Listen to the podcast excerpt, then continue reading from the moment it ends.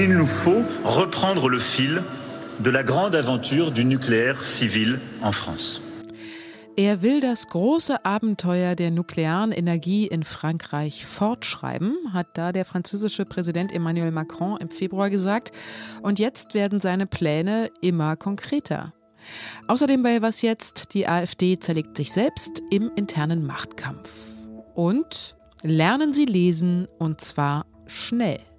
Und damit willkommen zu Was jetzt? Heute ist Dienstag, der 17. Mai und ich bin Elise Landscheck. Bevor es losgeht, wie immer erstmal die Nachrichten. Ich bin Lisa Pausch. Guten Morgen.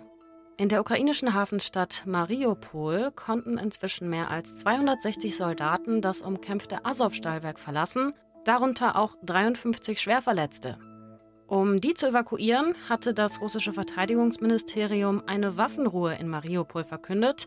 Die Soldaten wurden laut ukrainischen Angaben nun in russisch besetzte Gebiete gebracht und sollen später in einem Gefangenenaustausch zurückkehren.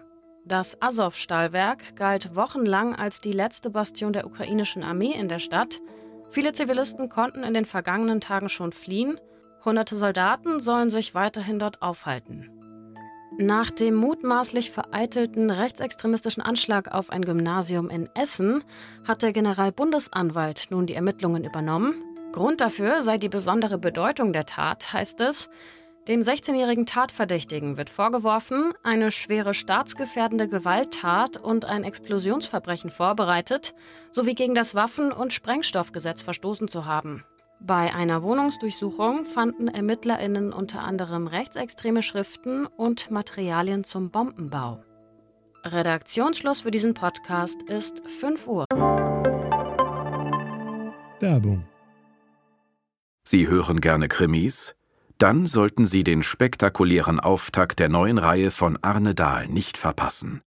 Auf den Spuren angeblicher Klimaaktivisten deckt Ermittlerin Eva Nümann skrupellose Anschläge auf und geht der Frage nach, wo ist die Grenze zwischen dem Kampf um ein berechtigtes Anliegen und Gewalt.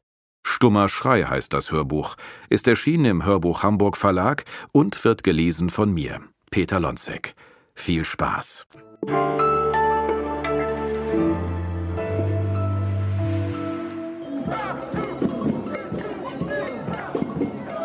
Das, was Sie gerade gehört haben, das war eine Demo aus dem Jahr 2019 im französischen Nancy gegen Atomkraft. Aber gebracht haben Protestaktionen wie diese sehr wenig bis sozusagen gar nichts. Denn während Deutschland sich in den letzten Jahren Schritt für Schritt aus der Atomkraft zurückgezogen hat, plant Frankreich noch viel mehr Atomkraftwerke zu bauen. Dabei gibt es dort bereits 56 Stück. Bezogen auf die Fläche ist das die höchste AKW-Dichte in Europa. Und vor einigen Monaten hat jetzt Präsident Emmanuel Macron angekündigt, insgesamt 14 neue Anlagen errichten zu wollen. Und damit plant Frankreich das größte Atomprogramm Europas. Die freie Zeit Online-Autorin Annika Jöris wohnt in Frankreich und schreibt dort gerade zum Thema Energiepolitik. Hallo Annika. Ja, hallo. Warum setzt denn Frankreich jetzt wieder so stark auf Atomkraft?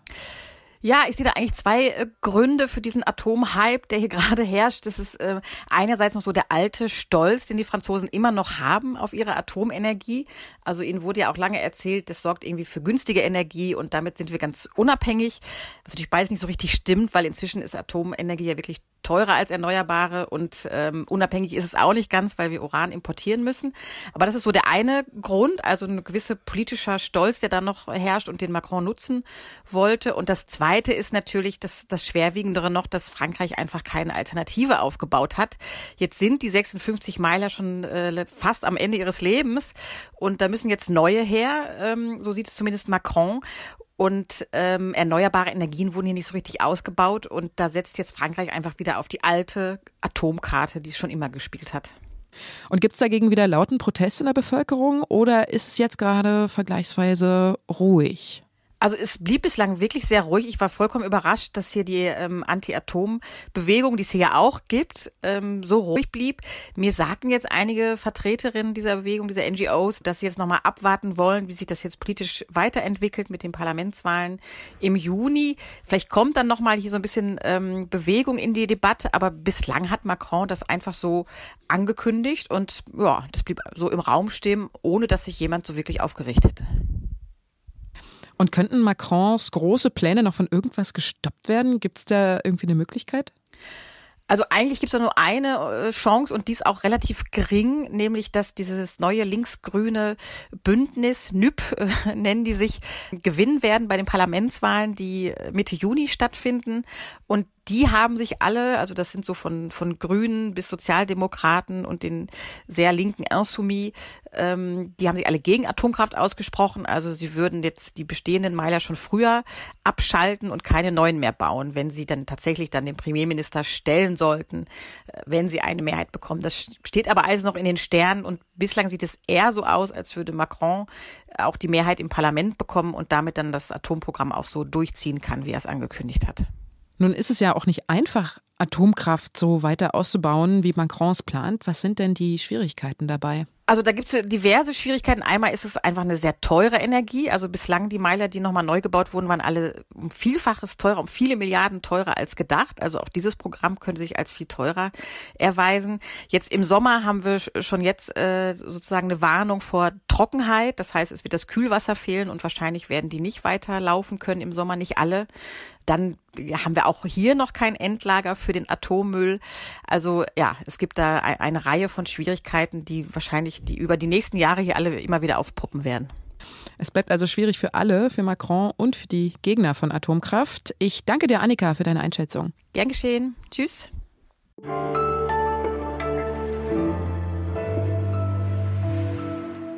Und sonst so? Wie lange brauchen Sie beim Lesen einer Buchseite? Das sind so ungefähr 300 Wörter. Eher so eine Viertelstunde oder eher so eine Minute oder sogar drunter. 160 bis 320 Wörter pro Minute sind normal, sagen Forscherinnen. Die, die aber so richtig schnell lesen können, die schaffen so 640 Wörter pro Minute. Und die haben dann den Vorteil, dass sie im Urlaub zum Beispiel doppelt so viele Bücher lesen können oder mehr interessante Zeitungsartikel am Morgen zu einem Thema schaffen. Der Leseforscher Ralf Radach liest im Schnitt mehr als 200 Seiten am Tag und ist auch so ein Schnellleser und sagt, das kann mit ein bisschen Übung auch wirklich jede und jeder selber lernen. Das ist wie Klavierspielen, man muss es nur trainieren.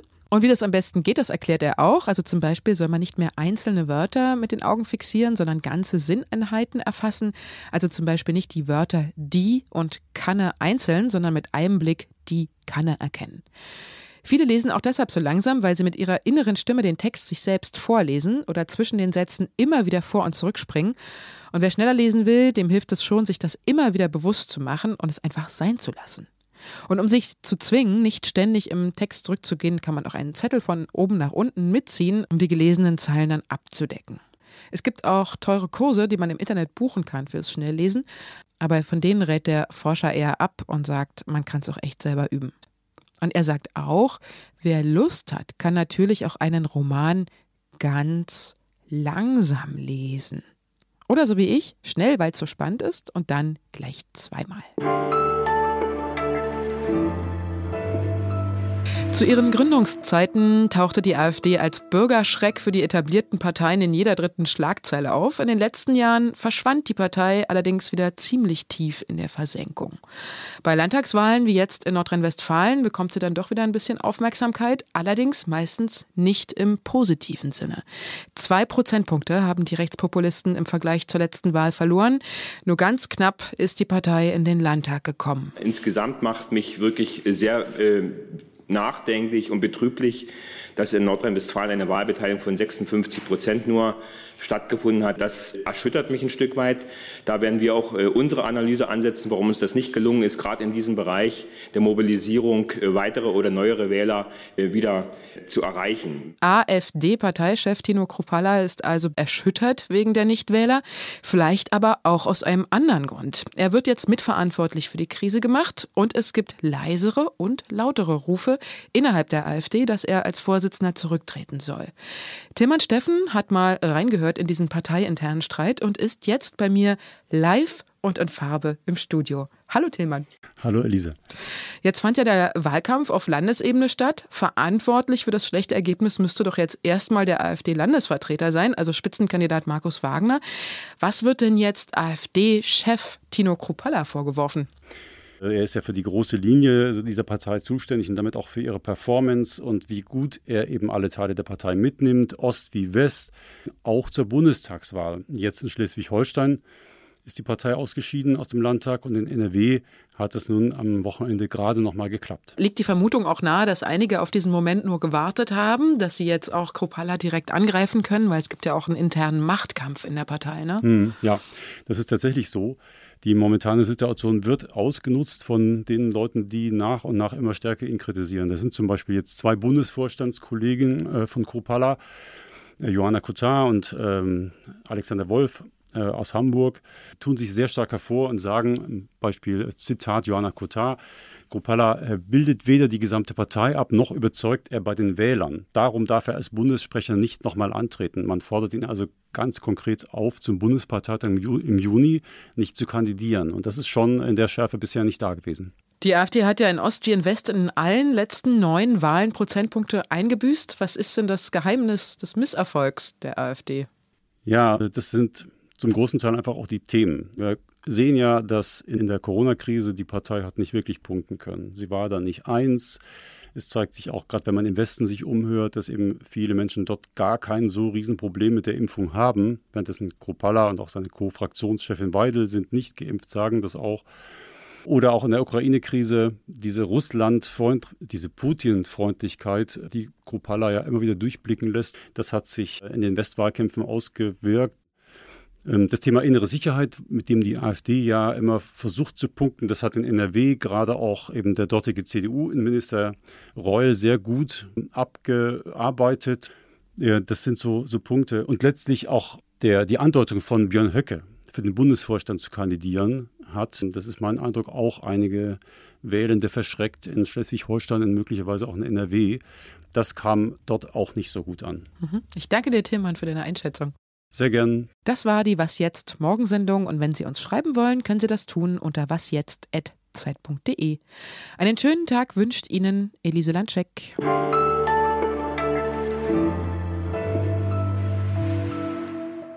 Wie ist es eigentlich für dich, so wieder so echt im Studio zu stehen und sich so direkt zu unterhalten und nicht übers Handy? Un unglaublich, ja. Ich hatte vergessen, dass es dieses Studio überhaupt gibt. Aber es ist echt ein Unterschied, ne? Sich, ja, total. sich anzugucken mhm, ja, beim Reden, mhm. ist verrückt. Man kann einfach viel lockerer miteinander plaudern, ne? Genau. Mhm, ja.